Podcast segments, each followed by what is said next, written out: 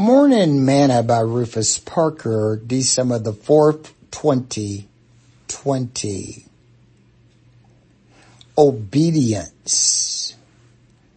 This day the Lord thy God have commanded thee to do these statutes and judgments. Thou shalt therefore keep and do them with all thine heart and with all thy soul. Deuteronomy chapter 26 verse 16. Today's morsel. Probably the greatest duty to God is that of obedience. Moses told the children of Israel that this day the Lord thy God hath commanded thee to do these statutes and judgments.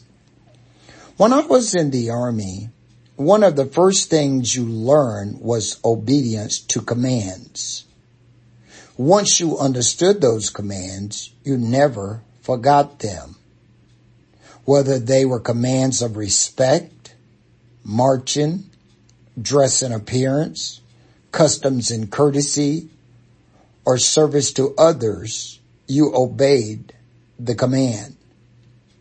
If we desire to be true Christians that we say that we are, then we must obey God's word and learn to do all his laws, statutes, and commands which he requires. As David wrote, the law of the Lord is perfect, converting the soul. The testimonies of the Lord are sure, making wise the simple. The statutes of the Lord are right, rejoicing the heart. The commandment of the Lord is pure, enlightening the eyes. The fear of the Lord is clean, and enduring forever. The judgments of the Lord are true and righteous altogether. More to be desired are they than gold, yea, than much fine gold, sweeter also than honey and the honeycomb. Psalms chapter 19, verse 7 through 10. This virtue must be developed in all of us if we are to please God.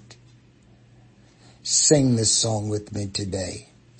Thy word is a lamp unto my feet and a light unto my path.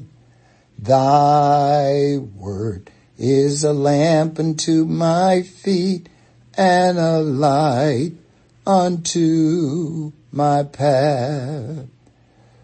When I feel afraid, think I've lost my way, still you are there right beside me.